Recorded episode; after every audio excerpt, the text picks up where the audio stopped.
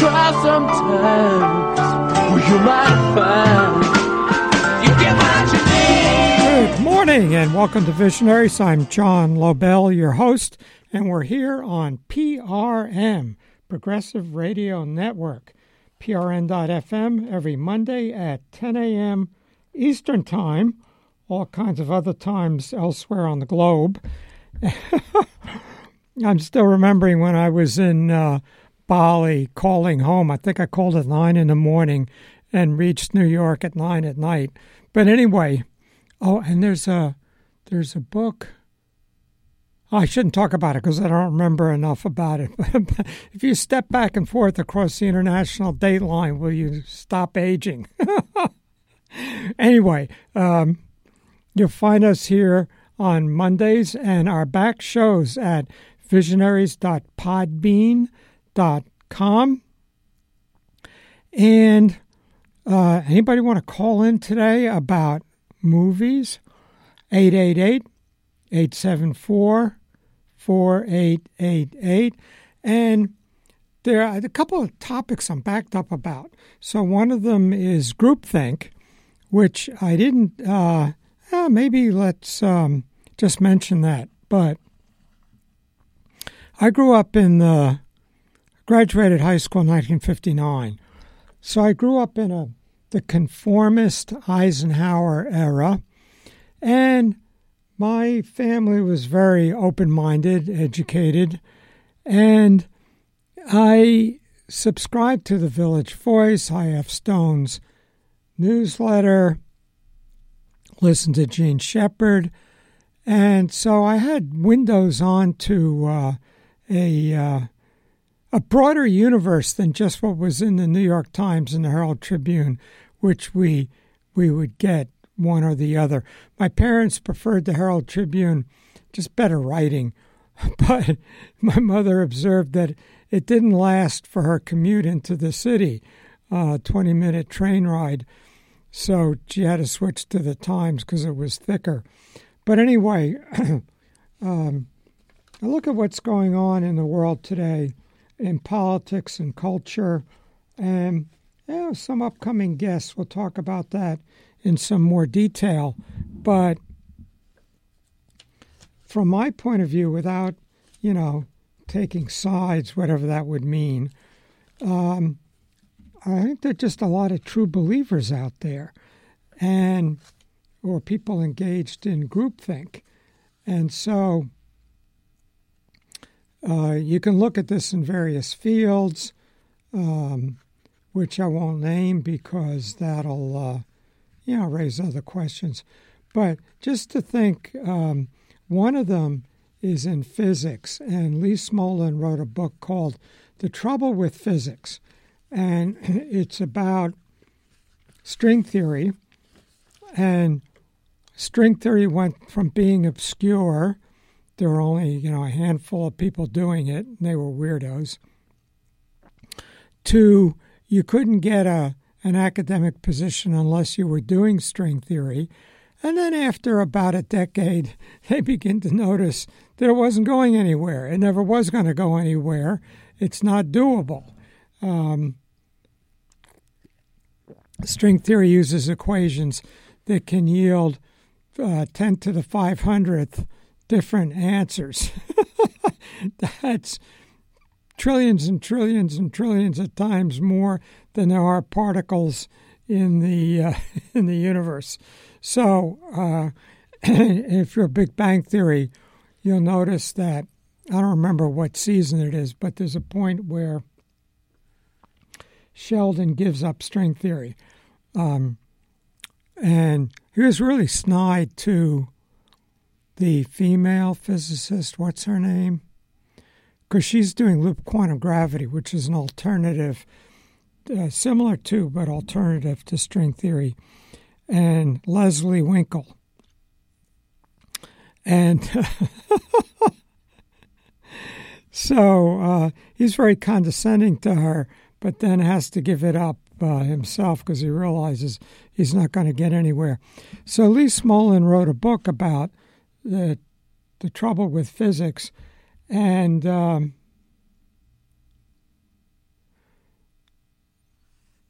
the um, th- there was another book at the same time by Peter Woit, even more damning. The title of his book is Not Even Wrong The Failure of String Theory and the Search for Unity in Physical Law. So, Not Even Wrong is a, uh, is a, uh, a favorite phrase among physicists uh, that they it, I it comes from some famous physicist. I don't remember who, not my field, but I sort of just follow it. But one of the chapters in Lee Smolin's book is on the behavior. It, the book is very much about the sociology of science. So he gets into the behavior of the string theorists, and they um, marginalize him. He's a loop quantum gravity guy. They mar- marginalize him and the other loop quantum gravity. They won't talk to anybody who's not doing string theory. They won't go to uh, any conferences unless it's string theory. They won't invite people from other points of view to their conferences, even if these people are doing parallel work that might greatly benefit. Oh, you know, then maybe we could learn from that. Nope. They won't talk to them, won't have anything to do with them. That's the sign of a true believer. So I'll go into this in a future show, but let me just uh, list this uh, quickly.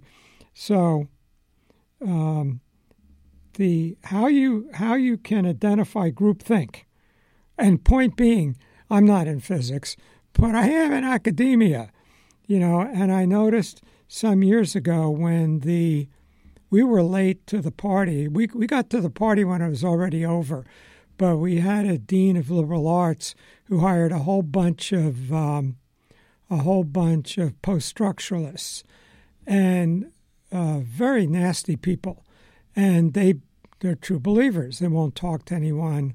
You know, they'll attack people who are not part of their cabal, but they won't uh, interact with them. So characteristics are seven of them, uh, according to Lee Smolin. Tremendous self confidence, leading to a sense of entitlement and of belonging to an elite community of experts. right. Boy, did post structuralists on my campus see themselves as elite. An unusually monolithic community with a strong sense of consensus. It's interesting. I got interested enough in uh, post structuralism to, re- to read in the field and then to read some of the books critical of it. And one of the things is that they don't think for themselves. I mean, they, those that are in the groupthink mold, which is most of them, because no one would arrive at this on their own. I mean, it's totally lunatic theories. But um, when if there's something that's obviously bonkers in the theory, no one will point that out until a big wheel in the field points it out, and then they all jump on. Oh yeah, that's bonkers. Uh, didn't you? Didn't you always know that? Um, so unusually monolithic communities. Uh, these views seem related to the existence of a hierarchical structure in which the ideas of a few leaders dictate the view, viewpoint strategy and the direction of the field. Nobody there's thinking for themselves. They're all following, you know, the leaders. Number three, in some cases, sense of identification with the group akin to identification with a religious faith. That's certainly true of the, a lot of the post structuralists I've encountered. Number four, disregard for and disinterested in ideas, opinions, and work of experts who are not part of their group. I, I noticed years ago, I uh, did a master's in architectural theory at University of Pennsylvania, and no, there, there, nobody was doing theory. Uh, I would I got to New York and it's well I'm doing architectural theory. What's that? Like architectural criticism? Uh, Theory didn't exist until the field was established in the United States by Peter Eisenman, who we have to credit for, uh, you know, creating an entire body of thought, an entire field. Uh, not just a body of thought. He had his own linguistic theories, but he created the field. And then these theories started popping up, and they were all uh, linguists, and they were all uh, lockstep uh, working with de Saussure. I don't think any of them read de Saussure, but they they called themselves semiologists, and the articles they would write, the first half of the article would explain semiology, which they would have gotten from some somebody else's essay summarizing it, and then apply it to uh, second half of the article would apply it. For example, in a Renaissance palazzos, the windows alternate A B A B, you know, two different windows alternating. You need five pages of semiological theory to notice that the windows are alternating A B A B until finally, uh, after a decade of this, somebody important enough so I would talk to these people and I would say, well, um, you know, why don't you guys look at Merleau-Ponty? No, you know, uh, we we all we all operate in lock, lockstep. We don't look at anybody outside the uh, the current group. Finally, somebody important in the field wrote an essay that it wasn't going anywhere, and they all, you know, dropped it like a hot potato. So, disregard for ideas outside of their community. Six, a tendency to interpret ev- evidence optimistically, to believe exaggerated or incorrect statements or, uh, of results, and to disregard the possibility that the theory might be wrong uh, until some bigwig points it out, and then they all jump on that bandwagon.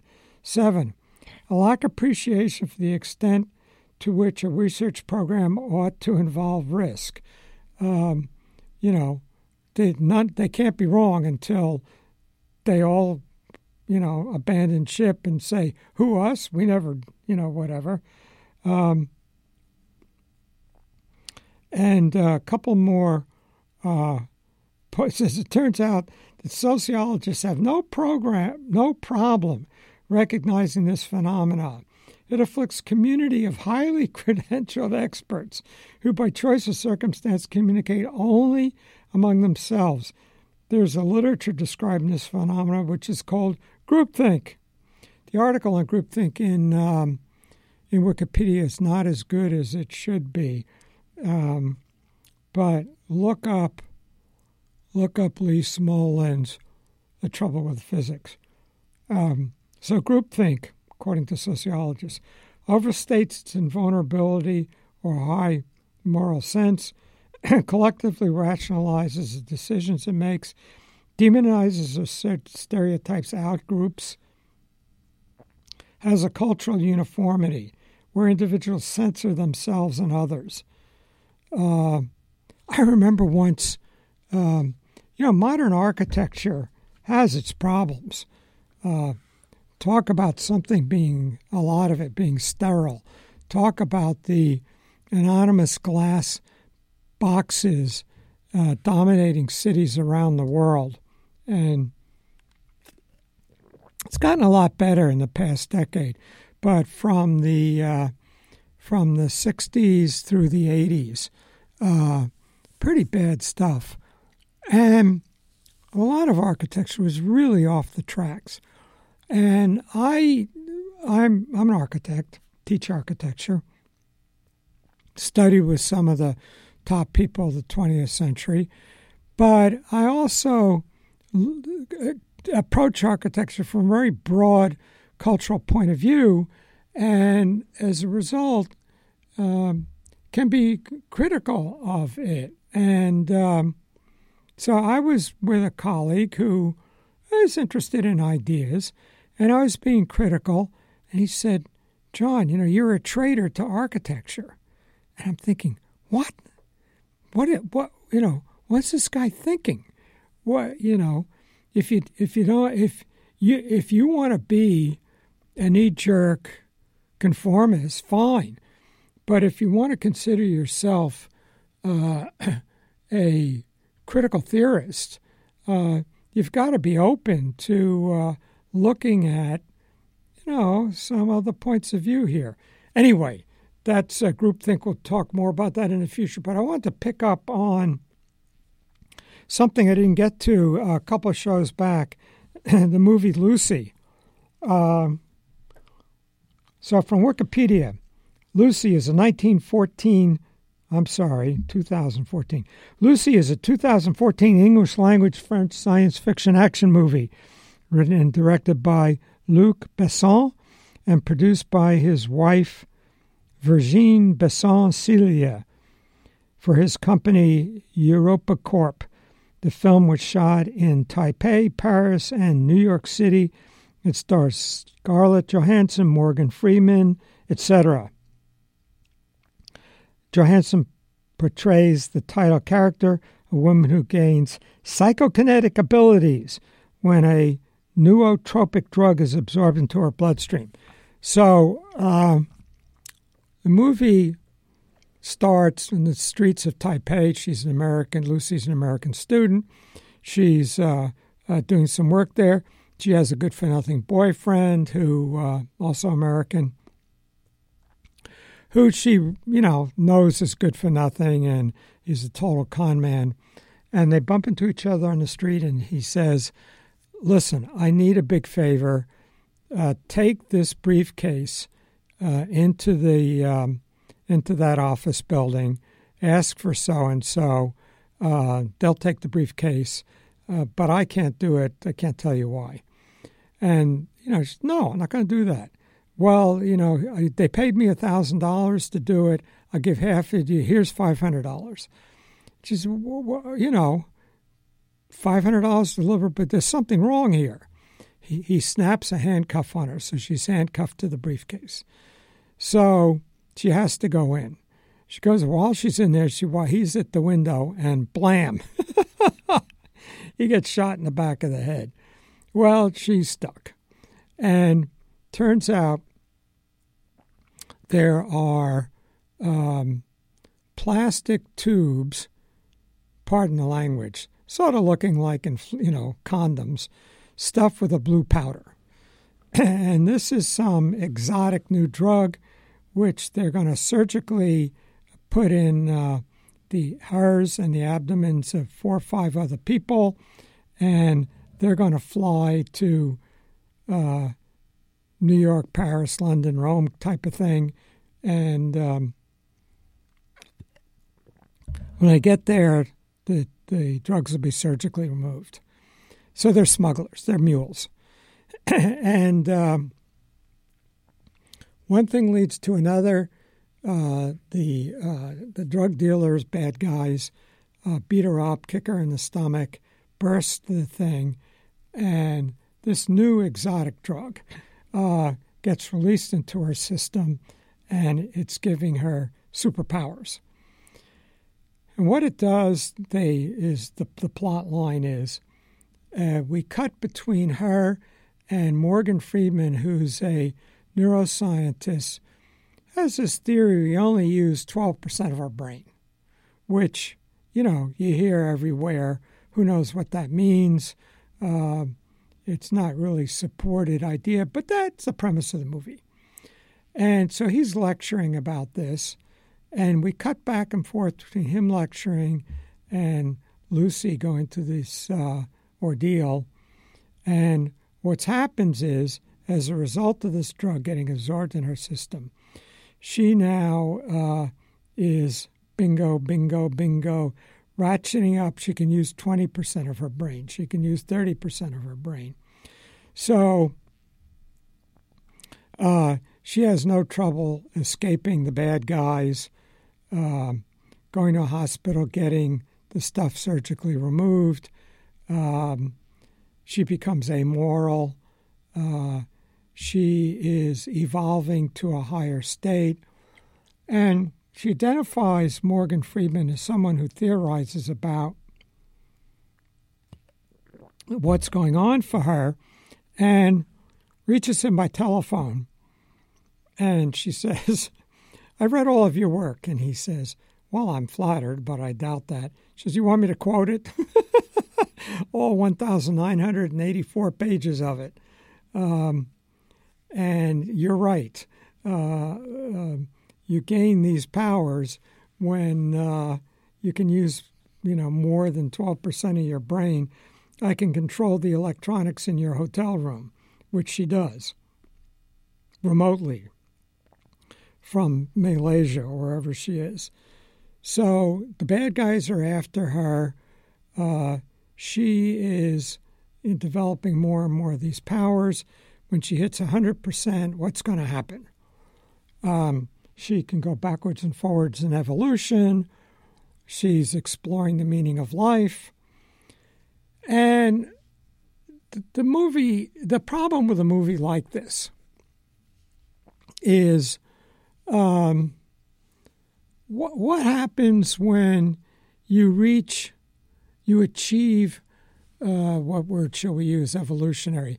You, you, achieve, you achieve an evolutionary level of uh, a thousand, a million, a billion times our whatever. You're smarter, brainier, faster. Uh, you have. I like to. I teach a course in this kind of stuff. I like to say, no, point out to my students that, uh, let's say, we as uh, biologically Homo sapiens that we are now today, very roughly, is about 100,000 years. Um, writing is, you know, you can look at this and that, but let's just five or 10,000 years, let's say 5,000 years. Um, and that was maybe 1% of people could read and write. And today, you know what, 80, 90% of people can read and write. Uh, so, okay, 90% of, let's say everybody, everybody today can do something, read and write, which is pretty sophisticated stuff. I mean, it's pretty involved, uh, that nobody could do 6,000 years ago. What other ability? But everybody had the ability. You take a 6,000 year old um, fetus that got preserved in amber or whatever, Jurassic Park, um, put it in a womb, uh, get, give birth to it, grow it up, send it to school, it'll learn to read and write just like any kid today would. All the DNA, neuropaths, the, biologically, it's all there, just no one had ever done it. And of course, in not doing it, we had not stimulated those paths, but uh, they were the potential to do it was there, just like the potential in a newborn uh, can't read or write. And if no one teaches them, they're not going to learn to read or write. But if they are taught, you know, they do, and 90%, say everybody today, um, unless they've got some problem, uh, can read and write. So, okay, uh, everybody can do this incredible thing. Everybody had the ability to do that, but until 6,000 years ago, nobody did it. Nobody could do it, but they had the ability to learn to do it. What other abilities do we have that we haven't noticed? you know, it's not what will evolve. That may be the case, but are there other abilities as incredible as reading and writing that everybody has, but nobody knows they have it.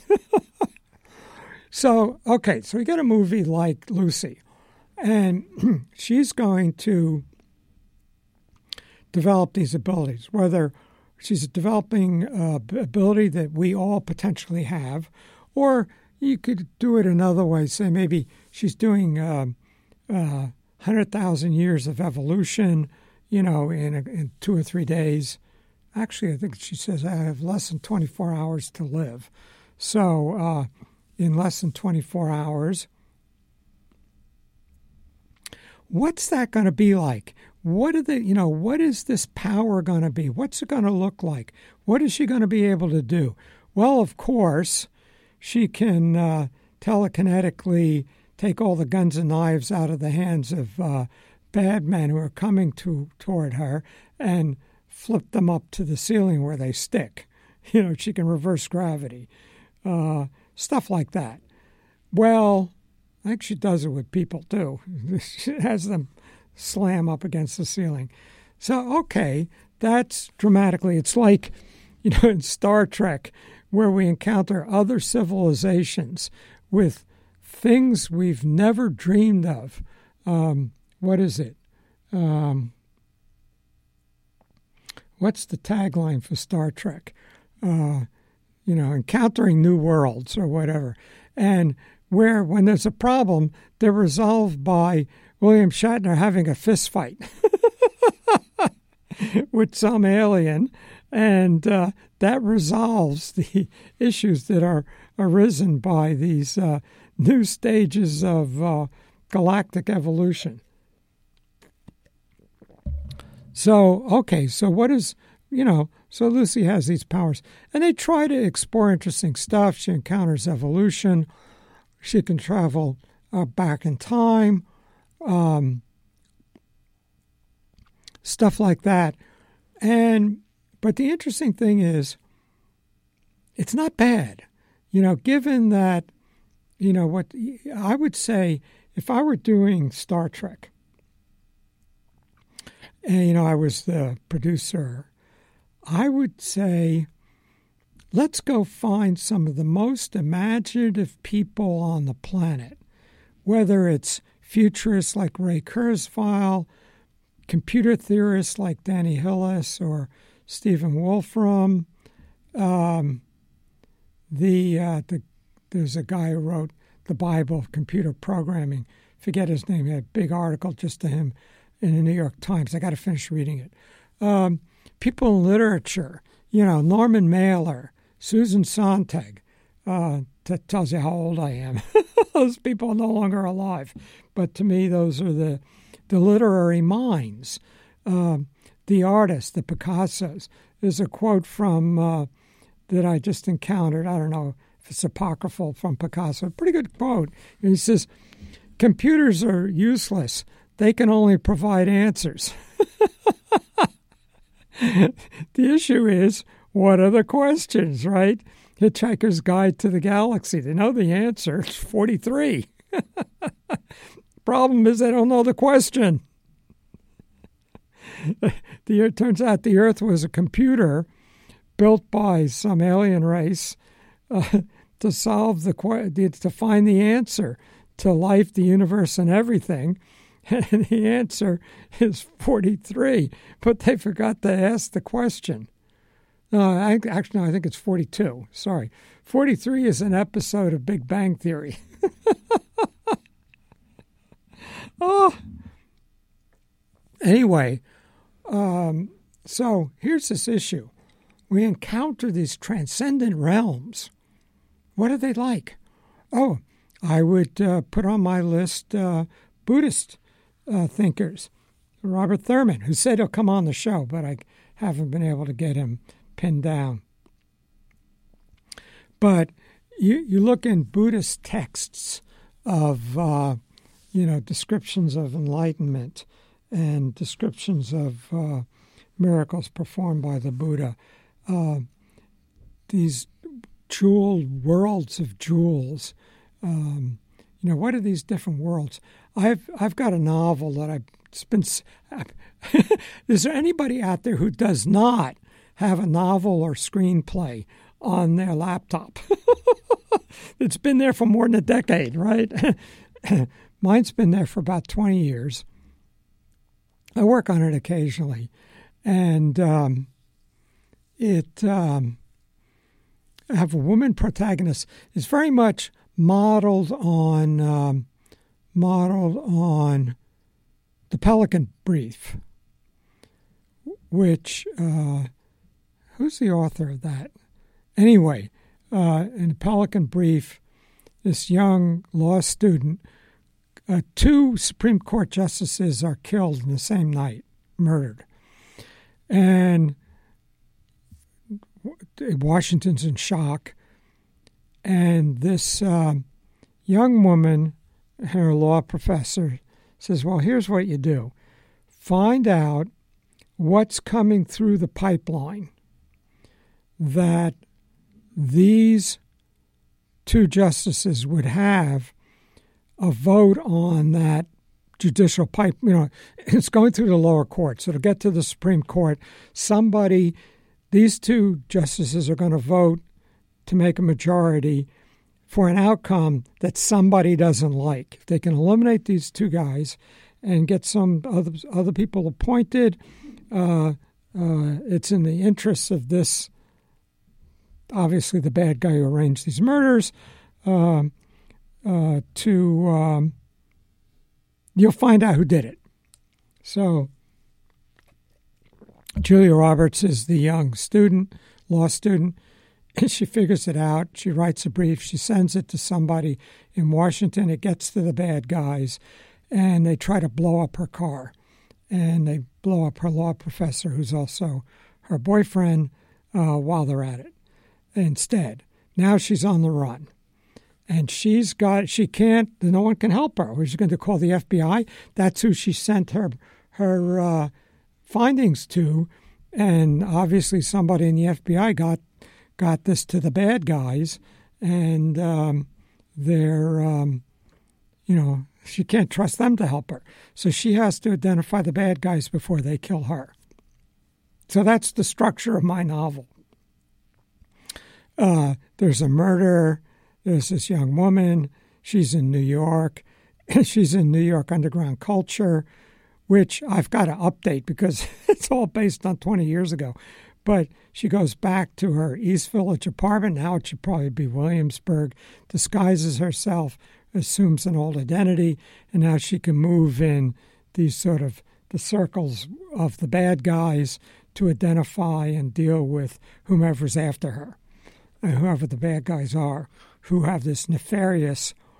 Um, they're actually funding a think tank that's going to do bad things. She has to stop them. But long story short, she's used. She takes magic mushrooms. She's a shaman, and uh, she encounters these other planets. I describe these other worlds. Well, that's the kind of thing I'm looking for in these movies you know, these other worlds, these other realms. So, oh, I would uh, put Michael Harner in my group, who's a um, who's a uh, leading Western shaman and does shamanic workshops. I would have um, Carlos Castaneda. Uh, is he still alive? I don't know. Anyway, uh, I'm not. You know, I would have all these people be consultants to my Star Trek about what could worlds look like that are beyond ours. Freeman Dyson. Freeman Dyson gets used.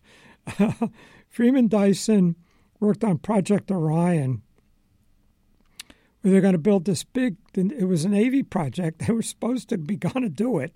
They're going to build a big spaceship, and it would be powered by atomic bombs. They had, you know, dozens of atomic bombs in the ship, and they would let one out the bottom and blow it up, and it would push the ship. they had this whole all this study for why it wouldn't incinerate the ship. Uh, and uh, they could go buzzing around the solar system at very high speeds this way. And, well, when, you know, and then uh, John F. Kennedy entered into the uh, atmospheric testing ban. No more testing of uh, nuclear weapons in the atmosphere. So then they were tested on the ground, and now they're not supposed to be tested at all. I think North Korea is the only place that up till recently was doing it. But anyway, so then uh, Freeman Dyson goes to work on designing starships that would be powered by hydrogen bombs. So you put a you know a thousand hydrogen bombs in this thing, and you let them out the bottom of the ship and blow them up, and it pushes the ship, and it can go to other solar systems, can gain serious speed, and uh, they have a big uh, spring-loaded pusher plate in the thing to absorb the shock so it wouldn't flatten everybody against the bottom of the ship. Actually, I think today you'd probably just put uh, AI in the thing and, uh, you know, send uh, robots and sensors. But at that time, they still wanted to get people in there.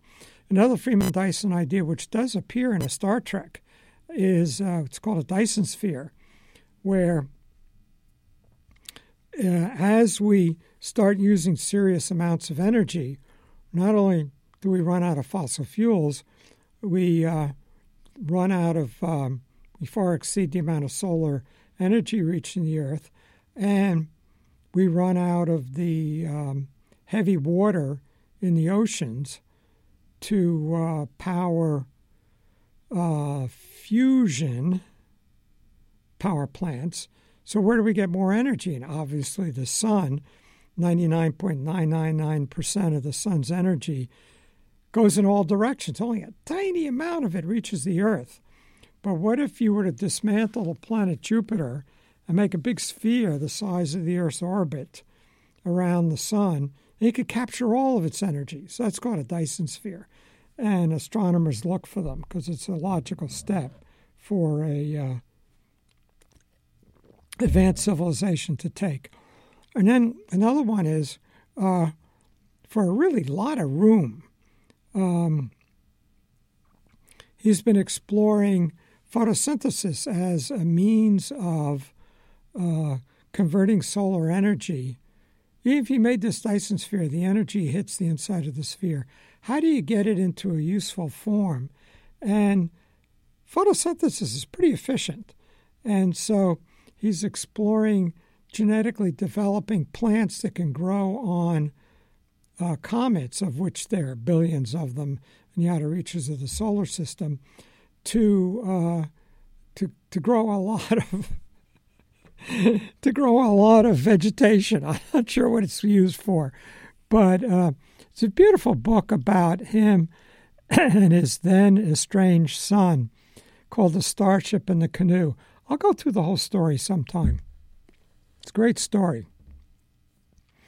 And um, about Freeman Dyson and his son, George Dyson, who's now an important science journalist.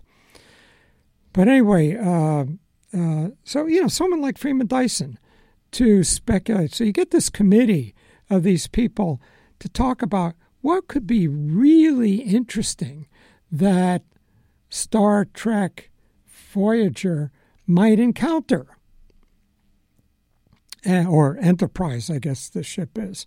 Voyager's a later one. And so Lucy has that problem.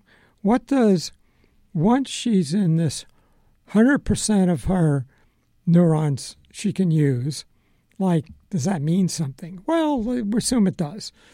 She has these telekinetic powers. She uh, can control evolution. She can control her DNA. She can uh, um, merge with a computer. What happens? What is this like? What does it tell us? What do we learn? And interesting, what the movie does is communicate a lot of this visually. You know, there's a lot of uh, scientific mumbo jumbo, particularly expressed by the Morgan Freeman character, who's the scientist who can explain all this, but a lot of it is visual. So, what does that remind us of? And of course, 2001, which was the defining science fiction movie of its day. So, before that, there was, what was it, Journey to the Moon, which was pretty realistic. That was considered, you know, sophisticated science fiction. And then, um, of course, at that time we're all reading Willy Ley's book, Rockets, Missiles, and Space Travel, and we're buying the story that Wernher von Braun made V 2 rockets for the Germans uh, because he had to, but his real mission was to go to the stars, or at least the planets. And in fact, he did the engineering for the Saturn uh, Gemini, um, and Saturn rockets, Atlas, Gemini, Saturn, that got us to the moon. And um, so, you know, we'd follow him, and then Chesley Bonestell was the artist for all these people. And he would do these illustrations of, you know, what it would look like uh, to be on a planet that had two suns, or what it looked like to be on the moon looking back at the Earth, or to be on a uh, on a moon of Jupiter looking down at Jupiter. Turned out he didn't realize how crisp it could be, which we we did then with the Hubble telescope and the flyby uh, missions. But anyway, um, then we got Forbidden Planet, pretty sophisticated stuff, and it had a psychological basis. And then we got 2001. So uh, in 2001, our intrepid crew, or what's left of them, one astronaut, the rest have been done in by HAL, make it to the moon, one of the moons of Jupiter, and it's fuzzy what's going on, but there are these monoliths, sentinels, that presumably have been left by a maybe a galaxy uh, colonizing civilization that's spreading intelligence. So, opening scene, there are these hominid apes, you know, human ancestors, looking very ape like, and they are um, battling each other. And then they look up, and there's this suddenly this monolith, this thing that's about, oh, what, mm, eight feet by two feet by 15 feet tall, just pure geometric solid. One of the apes touches it and he tosses a um, a bone that he had been fighting with as a weapon into the air, and it cuts to a satellite. So, long story short, this um, sentinel or monolith embedded intelligence into us, and that's how we got civilization, which led us to space travel.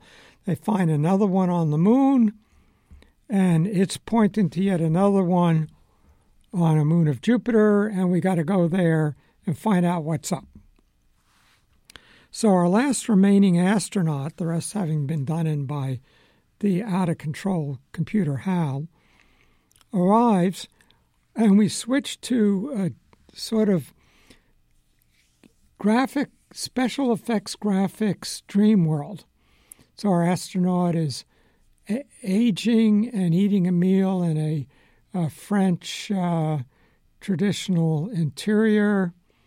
Uh, we see light shows. And what's this all mean? And the point is that meaning, if you explain it, that's verbal. These visuals are what it means. That famous story where Chopin uh, plays a composition and a young woman says, That was beautiful. Tell me, what did it mean? And Chopin sits down and plays it again. it is. It doesn't mean. Um, or music is its own meaning. Visual arts are their own meaning. So,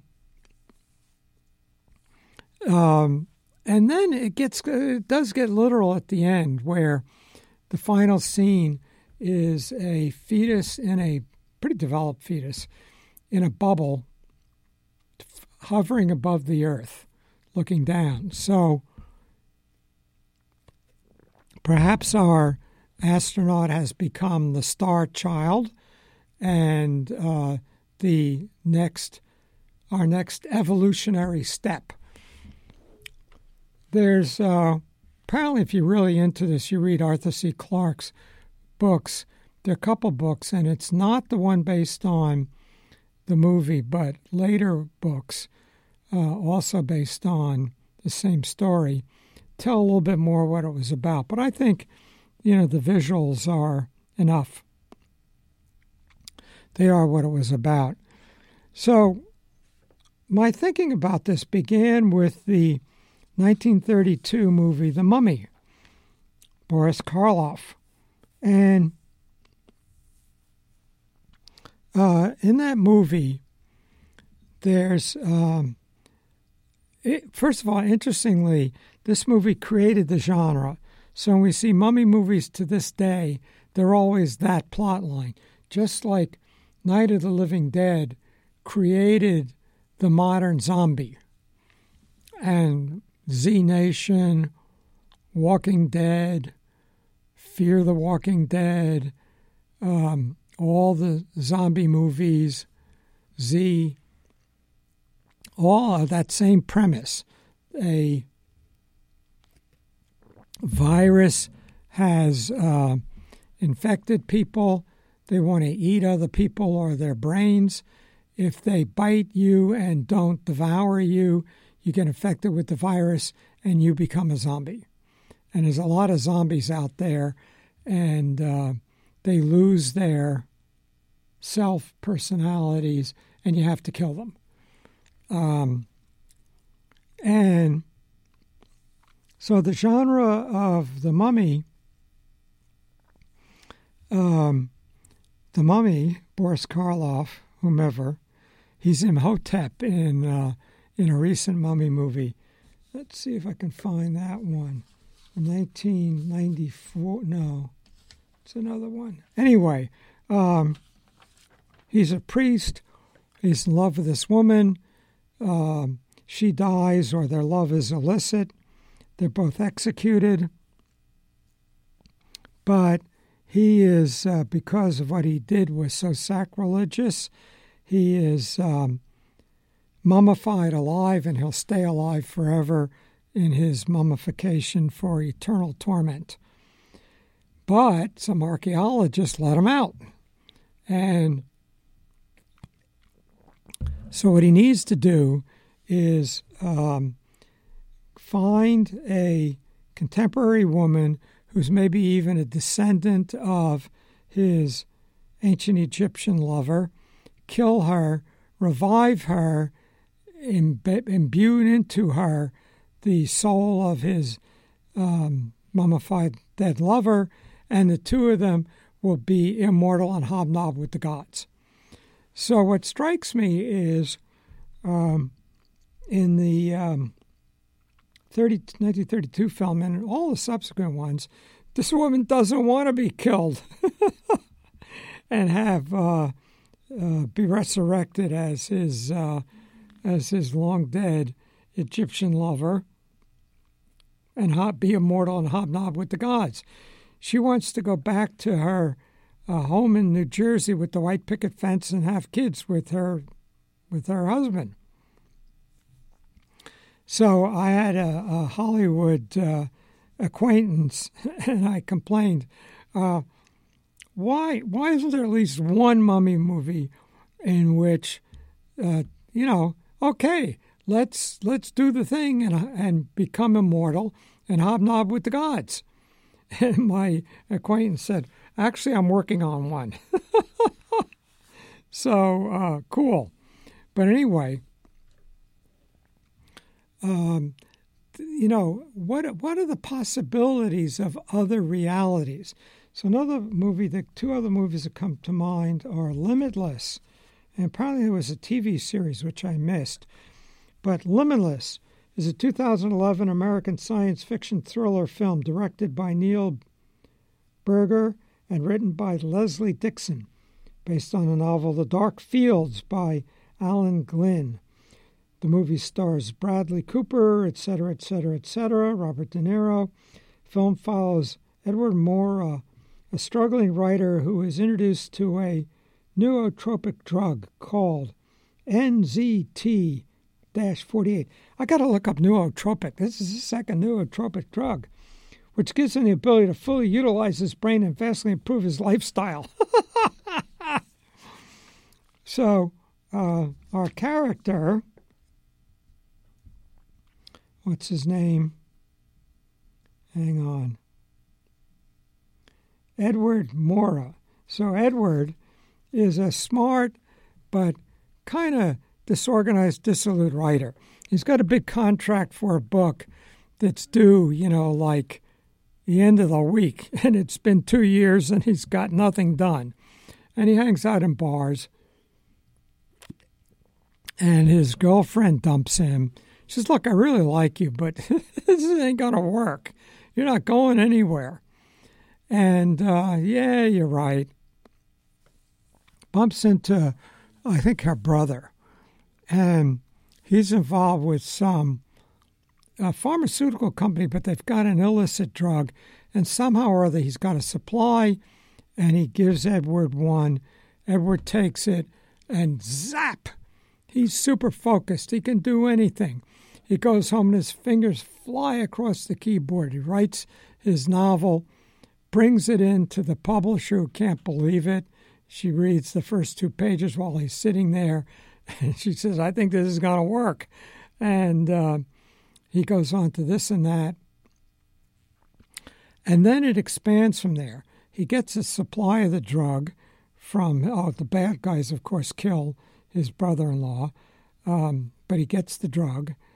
And it's a limited but supply to last a while. Now, what to do?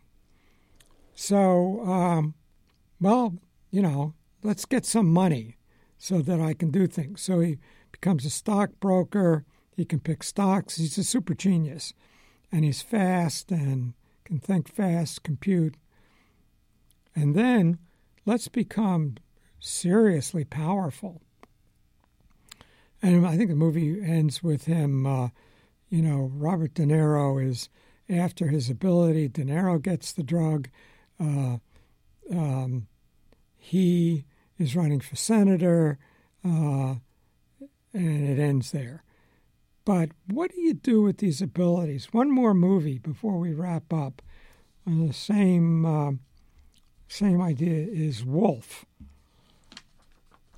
Wolf is a 1994 American romantic horror film directed by Mike Nichols and starring Jack Nicholson, Michelle Pfeiffer, James Spader, etc. Music, da da da. So, in Wolf, um, oh, do I have the, what's the name of the character? Okay, I'm going to call him Jack Nicholson. So, Jack Nicholson is the editor at a small, prestigious publisher and it's the company's being bought by a um, by a big conglomerate, and he's going to be pushed out. So he's kind of meek and mild mannered. Uh, he uh, doesn't fight back. Um, you know, they're going to ruin the publishing house. Um, one night he's out driving in the country, and he hits a wolf. And the wolf is lying in the road. He stops, gets out of his car, goes over to it. It jumps up and bites him. And of course, it was a werewolf. And slowly he starts developing these superpowers. He has senses of smell, hearing. He can hear conspiratorial conversations throughout the building. He can smell where people have been the night before. And slowly he, you know, comes into focus. He's going to fight back. And there's twists and turns, but in the final scene, he and Michelle Pfeiffer, who is uh, also become a werewolf, turn into their wolf selves and leap into the woods. So, more about that in a future show. Let's wrap up. This is John Lobell. This is Visionaries every Monday, 10 a.m. at prn.fm, the Progressive Radio Network.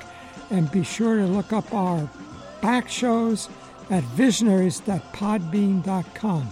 See you next week.